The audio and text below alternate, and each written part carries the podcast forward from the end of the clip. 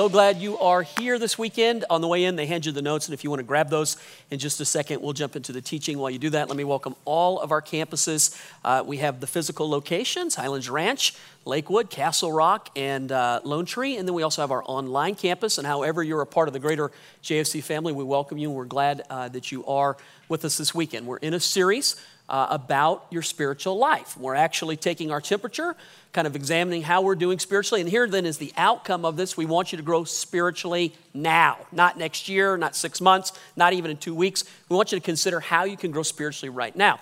So last week as we began this series, here's what we looked at. We play a part in it. God plays a part in it. We're looking at what we can do. We know that God stands like this at the ready always when it comes to our spiritual life. He wants us to grow. He wants us to grow in passion and love towards Him and towards the kingdom of God. But on our side of it, I think sometimes we never consider what can we do that helps facilitate that. So we're kind of looking at those things uh, and we'll be over the next couple of weekends. While we get ready to do that, real quickly, let me um, let me give a, a, um, a, a plug, a shout out, an encouragement to you. Uh, you, you heard from the Fishers just uh, just prior uh, to me to me talking. Let me let me encourage you with this. If you have been praying about a place, maybe maybe the whole concept of giving, we talked a little bit about that last week, and being involved with things that are beyond ourselves, where could you do that? You just had a great opportunity when you heard from the Fishers. And uh, it was just sort of um, um, brought to your attention that I made the comment that of all the ministries we support in missions, that I feel like these guys are one of the ones producing the most fruit. Now, I'm, I'm sitting and I'm listening, and I wonder how many of our missionaries are listening to that right now, wondering, I wonder if I made the top of the list uh, also in that thing. I'm not telling, but I will tell this, that these guys, uh, the fruit that's coming from their ministry is just incredible. I've known uh, Melissa for, for more than twenty years and for and Jervis for almost that length of time. I actually did their wedding when they got uh, married eighteen years ago. I, I've got a long-term commitment with these guys, so I can recommend fully uh, their their character and their ministry, and I would I would say this. I leaned over to them and just said, is there any one thing you need right now? Anything that, that if I went up to just just uh, encourage people or to to uh, ask people to get involved, is there any one thing that you need? And and and Melissa actually had a couple of different things, but one she said um, she said, John, our our living quarters is right in with all the kids. Um, can you imagine? Some of you are like, I have children. I totally imagine. Multiply. I bet you don't have thirty-five kids. And even their bedroom is a part of, it's just literally right off the kitchen. And they're trying to finish up a portion of the house where they can sort of have their own life to enable them to do this for the rest of their lives. And folks, I, I would they, they need thirty thousand dollars. And to be honest with you, um, a, a church like ours can do that. It, it could happen in one service. It really could. You, it could take only one person in here, to be real honest with you. One person who is listening right now. Uh, it, it could take, you know, a hundred. It, it, it could come in any form. But well, I want to encourage you, if, if God's been dealing with you on that issue, and maybe you're just sitting there like, you know, Lord, show me something. Knock, knock. Answer. Who's there? God.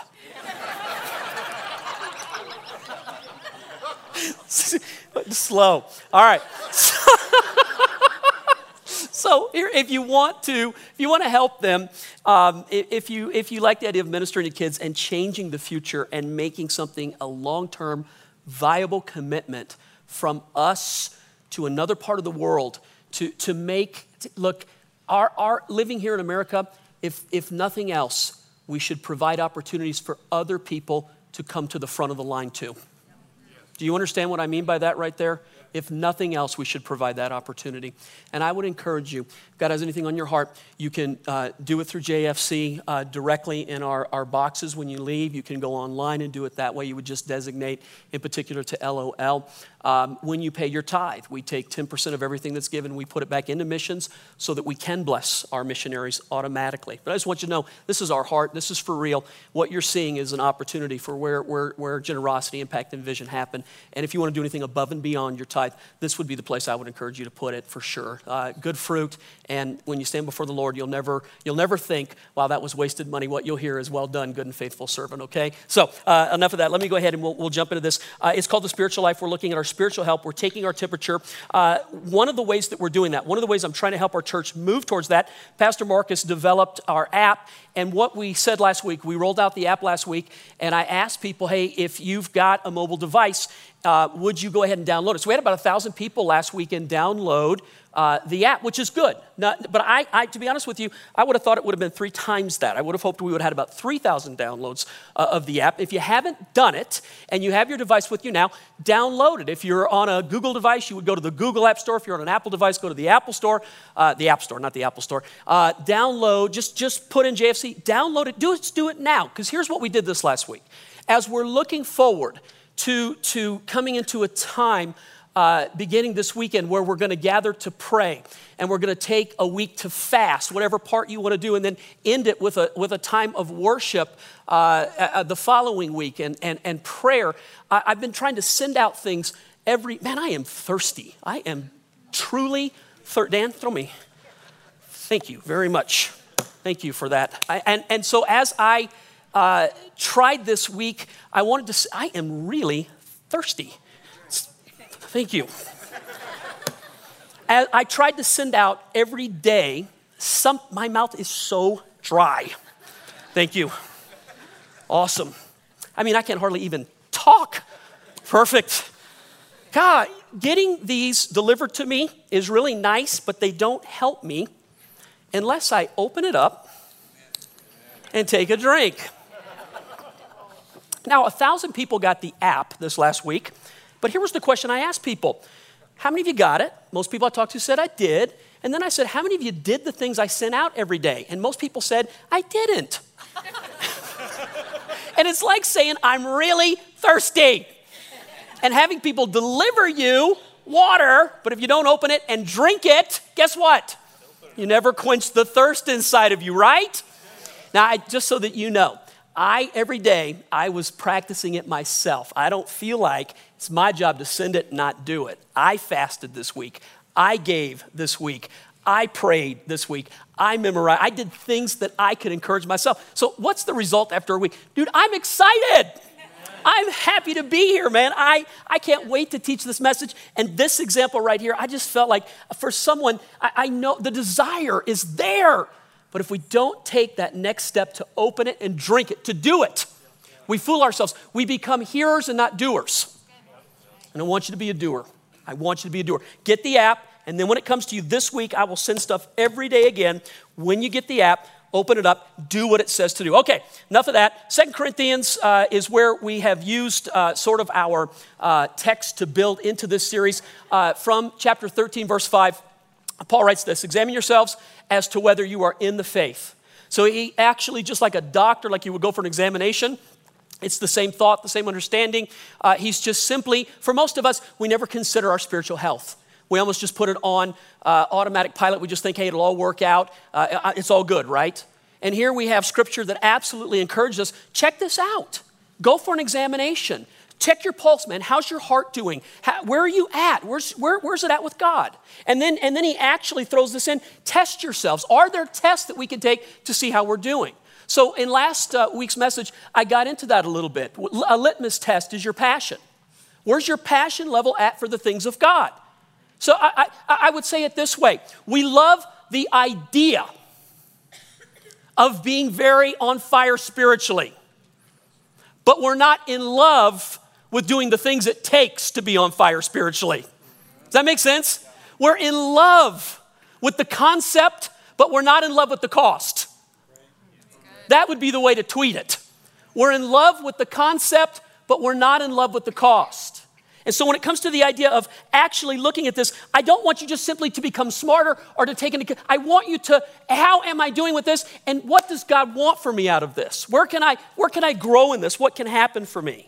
All right, so at the transition point, here's what I want to talk about this weekend. When you give, when you pray, when you fast.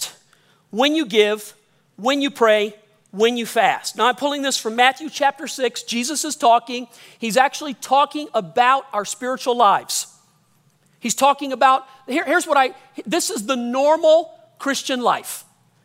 The normal Christian life. This is not for the super spiritual. You know, Jesus didn't have two gospels. The one for those who were serious, right? Yeah. And then the Highlands Ranch people. Here, he had two. Ba-dum-bum. All right. So Matthew six, two, five, and sixteen. two, five, and sixteen. Here's the context Jesus is talking to believers about with their spiritual life. This is what he says. When you give, then we skip to five, when you pray, and then down to fifteen, uh, sixteen, when you fast. So when you give, when you pray, when you fast. Just real quickly, if you're taking notes, you might want to write this down.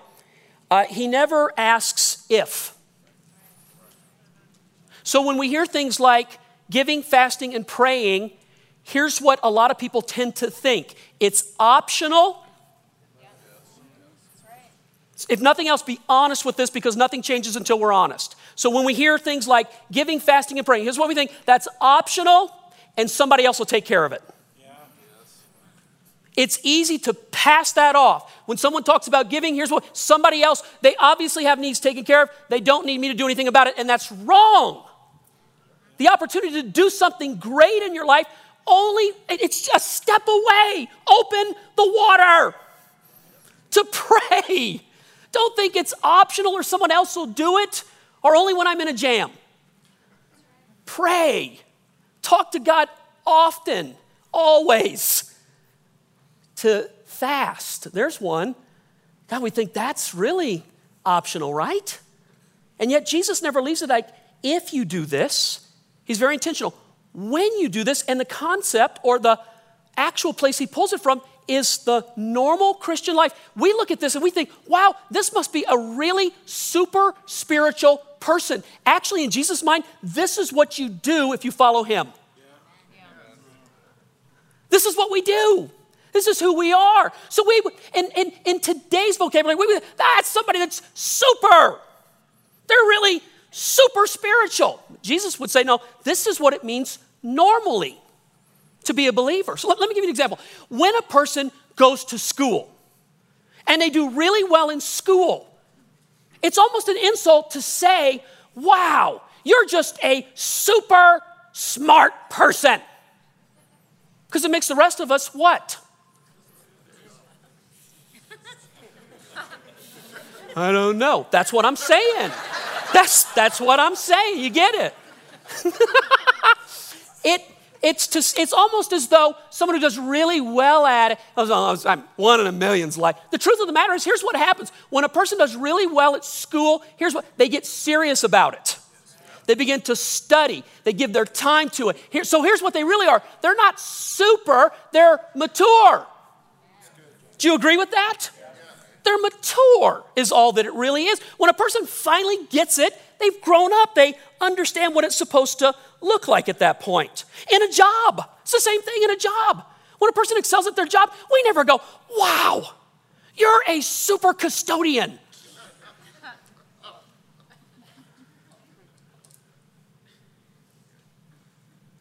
You're a super banker. You're a super insurance guy. So really what they are is they get it. They're mature about their job. They take it seriously. They give their effort and themselves to it. Yes or no? Yes. So I, I realize there are outliers in every crowd, but most of us aren't outliers. Your pastor's not an outlier. I'm pretty much just normal. And anything I excel at, I have to really give myself to it. I have to practice it. I have to give my full attention and devotion to it. Anybody else like that in the room? So four of us. The rest of you, you're exempt from this, right? You just, you don't even need to hear. So let me, let me, how about marriage? People that excel at marriage, we always, oh, you're just made for each other. No one is made for each other. There's no such thing. Dear Jesus, there's no such thing. What is it when a person makes a marriage work? It's where you insult them. Oh, you're just, wow. Your wife must really be awesome because look at you. What, what are we saying to somebody? What we're, so a marriage that really works well is two people working. Yes? Do you agree with this? We don't, you're super marriage material. We don't say that. that's that would be silly. We would never say. We just you're mature. You get it. You you you you make the sacrifice that's necessary to do it. On and on and on and on. Children. So spiritual life is the exact same thing. We would never say to a person, you're super spiritual. Here's what we should actually say. You get it, you're mature. And do you know that that's the point of a spiritual life anyway, is to be mature? Your whole purpose for following Christ is to become like Christ. Listen to me on this. I, let me, let me show you this really cool scripture. This comes from Ephesians chapter four. So God, God in his, in his wisdom, says that he gives five gifts. One of the five gifts is pastors, and a pastor's job is to help train people to do the work of the ministry. Not to do the work of the ministry, but to train the body to do the work of the ministry. That's what it says. And then here's the purpose for all the, all the gifts in the body, the five manifold gifts, the five, part, part of them is the, their job ultimately, the reason that we, we, we do what we do is for this, until we, say this word with me, I need one Hebrew scholar to tell me how many all is. If you're all, say amen. Amen. Okay, all is all. So until we all reach unity in the faith and in the knowledge of the Son of God and become mature, attaining to the whole measure of the fullness of Christ. Layman's terms, our job is to do what we do as pastors, prophets, evangelists, teachers. Everything that we do is, is, is aimed at this, to cause the body to grow up in maturity so that we look, act, think, we're Jesus to the world. And we don't go to a person, oh, you're super spiritual. No, that's normal. That's the normal thing that should happen to you if you love Jesus. And if that's not happening, so what is happening then? So, man, there's the war of every believer's life, right? That's it. So he's like, well, I am so thirsty spiritually.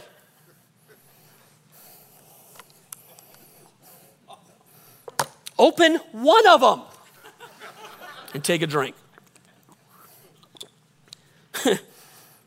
What are those things we should drink? When you pray, when you fast, when you give. I wish God would speak to me. When you pray, when you fast, and when you give, why won't God do anything in my life? When you pray, when you fast, and when you give. God, that guy just drives. He won't let us. When you pray, when you fast, when you give.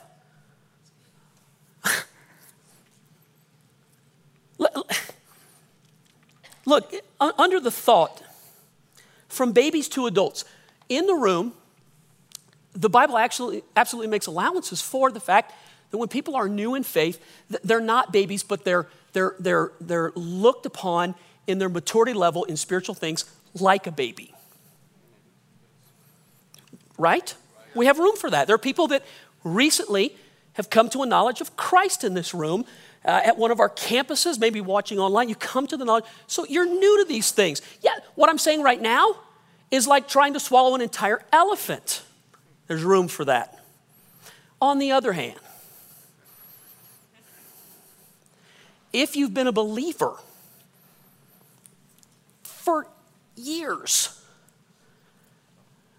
and you're gumming milk every week, I don't want to give. I don't want to pray. And I will not fast. Here's the equivalent. All of my children are adults now.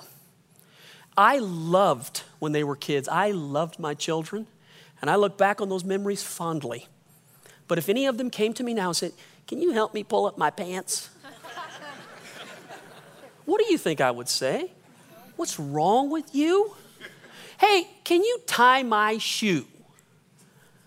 Where did we go wrong? What if they come and they say, Dad, can you give us money? How many of you know what I'm going to say next? They still ask for that one. But of all the things, of all the things, there's just a, how weird would it be for my thirty-year-old daughter to come and say, can you brush my teeth? It would be weird. Something. Here's what we would say. Somewhere there was an inability for the person to grow up and either something happened emotionally, they didn't allow it, or the person just flat out refused to do it. And if they refused to do it, we'd look upon that and we would say, this is not healthy. This is not right. This is not the way it's supposed to. You're not functioning like you're supposed to function. Do you agree with this statement right here? So back to the idea of a pastor's job. My number one job in this church is to care for your soul. Above everything else that I do, I will give answer for your soul to God, and I'm judged twice as hard as a person who's not a pastor. I actually passed through the judgment twice, the Bible says. I take that, I take that seriously. So then my job becomes to encourage, provoke, pull, push, prod, pray, give, fast, everything that I teach, everything that I can do. I want you to grow spiritually because it helps your soul. Do you know that? This doesn't come from talking down. This comes from a pastor whose whole, the whole motivation to do what I do is to grow a body up so that it looks like Jesus ultimately. And when do we look most like Jesus? When we do what he did. We're in love with the concept, but not with the cost. And there is a cost to it.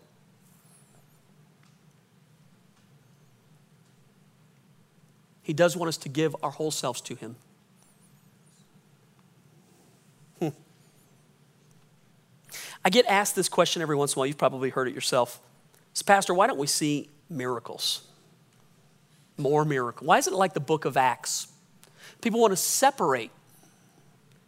My answer to that, I hear people talk about, well, like in Africa or in places where there's just such great need, the people don't have choices. Let me, let's let's be bigger than, let's let's go a little deeper than that. So let me give you what I think. So miracles aren't a separate issue from relationship with God. In other words, you don't do away with relationship and making that the point of everything. And pers- if you pursue Jesus, you get miracles. Yes. But if you pursue miracles, you can do that without pursuing Jesus. You know that, right? Yeah. Just go back and look when Jesus stood before Herod. What did King, I've heard so much about you. Do something miraculous for, he wasn't pursuing Jesus. He wanted a fixation. He wanted a thrill. He wanted, I, I want to see the supernatural, but I don't want to do it in relationship with you. Yes, no, maybe, could be. Here's what I say to that. You don't separate miracle. Miracles are the normal part of the life of a believer. So when was that? Why don't I see them then? Am I not? No, you are. You need to pursue Jesus. It should be the trigger point. I need to go deeper with Jesus. I need to know him more. I need to pursue him more. I need to go after him more. That's the outcome of the pursuit. And when you separate them, I want, I, this is, you can't do it outside of the miraculous, outside of the, the pursuit of Jesus. It was never meant to be divided that way. So here, here, here, the, why, why in the world does he tell us giving, praying, why those things? Giving, praying, why those three? When you give, when you pray, why those three? Because in, in a, in a quick sentence, they are so far beyond ourselves. They absolutely get to the root of, of, the lesser nature that we're all born with, which is to take care of me. So I don't want to pray, I don't want to give, and I don't want to do anything that makes me uncomfortable. Yes? And that's what babies do. But when you grow up, part of growing up is there are certain things we do. Yes? Agree? And in this situation right here, It, the new nature, not a better nature or a great, the new nature in us is the nature of Christ. His nature is, man, he gave it all for us. We're most like him when we do what he did. What an honor it is to sacrifice. What an honor it is to give. What an honor it is to pray. What an honor it is to do anything that makes my flesh smaller and my spirit soar. That's an honor. That That mindset then really begins to absolutely cut into the war between flesh, spirit, old nature, new man. Fight that battle valiantly, man. Don't give in to that. That's the one to win. That's the one to make sure. All right, let, let me just give you this then. Uh, so this is the normal Christian life. Let, let me, let me say this. The life that God rewards, the outcome of the person who will give, who will pray, and who will fast. What is the outcome of that person? What's the reward for that person? All right, the life that God rewards in answer to, to that scripture we just looked up in Matthew. Pull this up real quick. Let me, let me show you this. The answer to every one of those questions, when, when you give, when you pray, when you fast, here's what Jesus said the Father will do. Then your Father who sees what is done in secret. I'm going to show you a little a mystery here. It's really cool. Then your Father who sees what is done in secret will what? Okay, then this is the one that was on uh, praying right here. Then your Father who sees what is done, when you pray in secret, will what? And here is the, fa- uh, the, the fasting. And your Father who sees what is done in secret will? Okay, here, let me ask the question this way. The life God rewards. Does God reward us because we do those things? Now I want you to think about this for just a minute. Jesus actually gives a little explanation that I think most people read over and they don't get. God's not into religion. There's religion tells people, look, there are religions all around the world who fast far more than we do and pray a lot more than we do and give far greater quantities than we do. If you were to weigh out what they have versus what we have and how much they give, so religion demands all of these things of people. So is God into the religious aspect? Absolutely not. Absolutely not. So Jesus gives it this way. Um, your Father, when you do these things, so uh, when you give, do it without anybody knowing. In other words, the only one that you're doing this in front of is your Father. And because you know he's watching, here's your motive. Not because anybody else sees you do it. Not even because your pastor asked you to do it, necessarily. Or at least as a number one rule.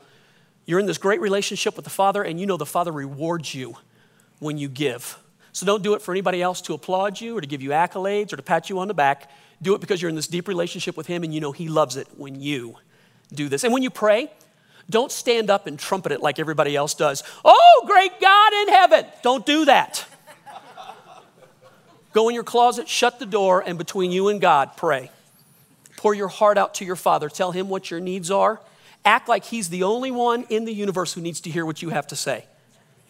And then your Father, who knows what you did between you and him, will reward you openly in front of everybody. And when you fast, don't tell everybody how hungry you are. Don't roll on the floor and tell everybody, all I'm seeing is stars, I've missed lunch. Don't do that. Do it in front of God. In fact, this is what Jesus' recommendation is. When you fast, act like you're not. Act like you're full. Act like you're happy. Act like it's the best day of your life. Act like everything's as good as it's ever been. You're doing it to God, not for anybody else to say anything about you. Only your Father. Do it to him. And when you do it to him in secret, because you're in this passionate relationship with him, because your only reason for doing it is not for religious value or to prove to anybody else you're mature, but because you and Jesus are smack dab in the middle of something really awesome. Then your Father who sees what you did between you and him will reward you in the open in front of everybody. The life that God rewards. Does God reward us? Here, here's the way that I wrote it in my notes. Maybe it makes more sense. Uh, does God reward what we do or why we do it? It's actually both, but not apart from each other. Do you understand what I just said? Does he reward what we do or why we do it? He actually rewards both, but not apart from each other. So in other words, he doesn't reward us just for doing something if our heart's not in it, but he doesn't reward our hearts for being willing to do it, but not doing it. That's good. Wow. I think the greatest example probably, I'll just read this to you and, and, and I'll, I'll wind my message up with this. This is Luke eighteen, verse nine. To some who were very confident of their own righteousness, Jesus told this parable to. Two men went up to the temple to pray. Notice that they both went to church. Both of them. One was a Pharisee and the other one was a tax collector. The Pharisee stood up and prayed out loud about himself, God, I thank you that I'm not like other men, robbers, evildoers, adulterers, or even like this filthy tax collector. I fast twice a week and I tithe a tenth of my income. The tax collector stood at a distance and in his heart said to God, have mercy on me, a sinner. I tell you that this man, the tax collector, rather than the other who was very religious, went home justified before God. For everyone who exalts himself will be humbled, and he who humbles himself will be exalted. Here's the crux of that right there. The one who was just religious did not get rewarded. But the one who had it in his heart didn't sit home and go, hey, you know what? The mountains is my church, and the animals are my fellowship. You hear what I'm saying?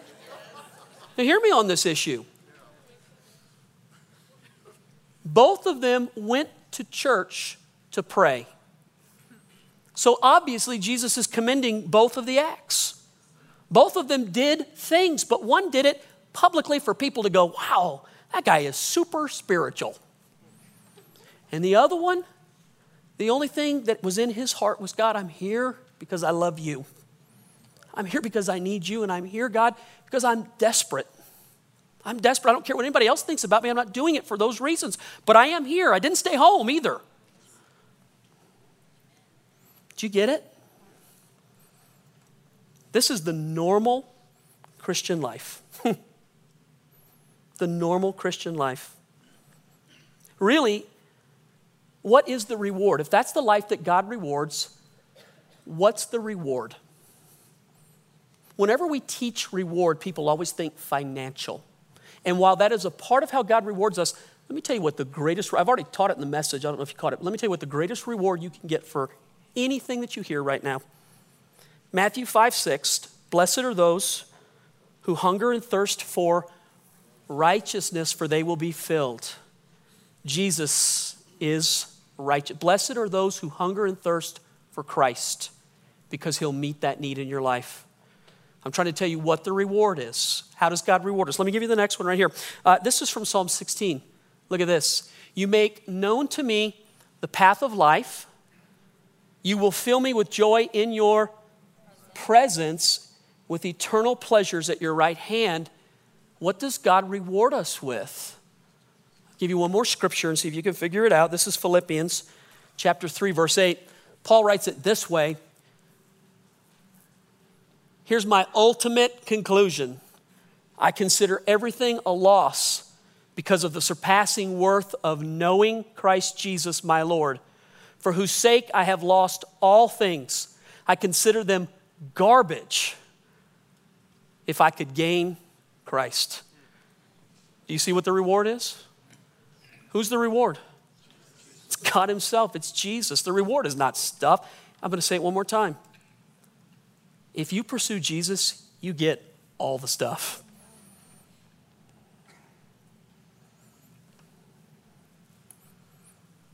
And if you think, well, I, I want stuff, so I'll pursue Jesus.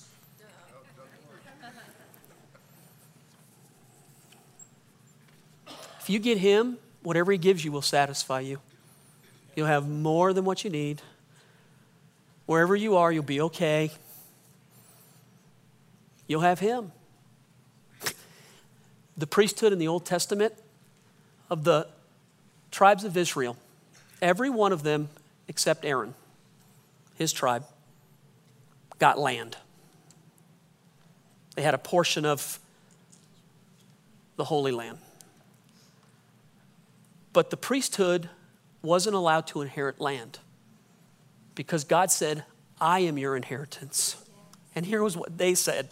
It has fallen to us in good and pleasant places because we got you. And I wonder if the people of God feel that way today. It fell to us in good places if this is our reward right here. If Jesus is our reward, you got the best reward you could get. And if you don't feel that way, you're not living the normal Christian life. I don't mean that ugly. I don't mean that mean. I'm your pastor. It's all okay. My job to get you there.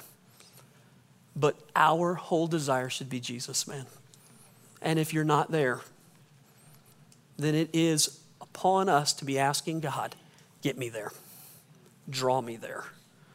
I need to grow this way. I need to, if this is what it says and this is what you want, it's my delight to serve you. Take a drink, man. Take a drink. Father, we love you. We give our hearts to you. We give our lives to you. I realize that when I say that, some people that hear that, some people that are listening, or some people that, Father God, as they just contemplate this, maybe they can't say fully, I'm ready to do that. Okay.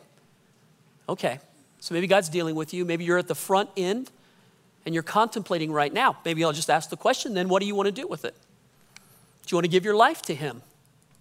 Do you hear anything in what I'm saying where the Holy Spirit himself calls to you?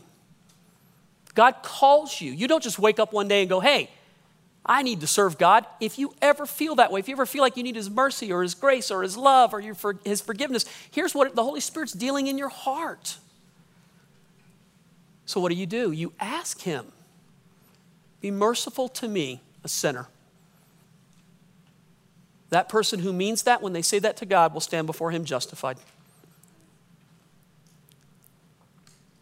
But if that decision's already been made and you sit and you listen to this this weekend and it pushes in your heart that there's got to be so much more than what I'm doing, that just going through the religious exercise of doing stuff has become so boring and so mundane and there's just not the life, that also is God speaking to you.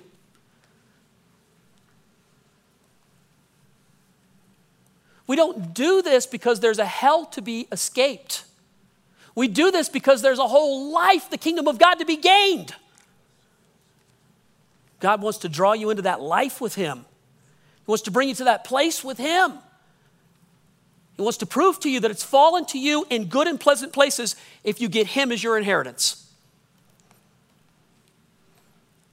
And it begins with just simply saying, God, help me. God, draw me. God, I want these things. God, I need these things. God, I don't even know what to do next, but I open my heart to you. Draw me to you. Father, wherever and however any of us approach you, I know, God, you put your hand out to us. I know you draw us to yourself.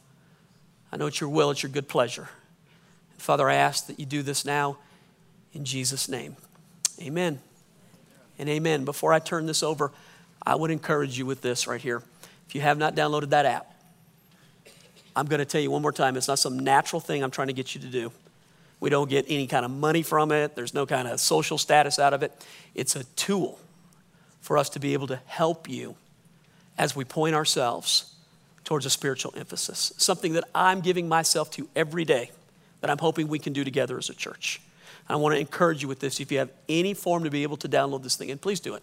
And let's see what God can do in our lives in the next few weeks as we point ourselves towards him and we pursue him together.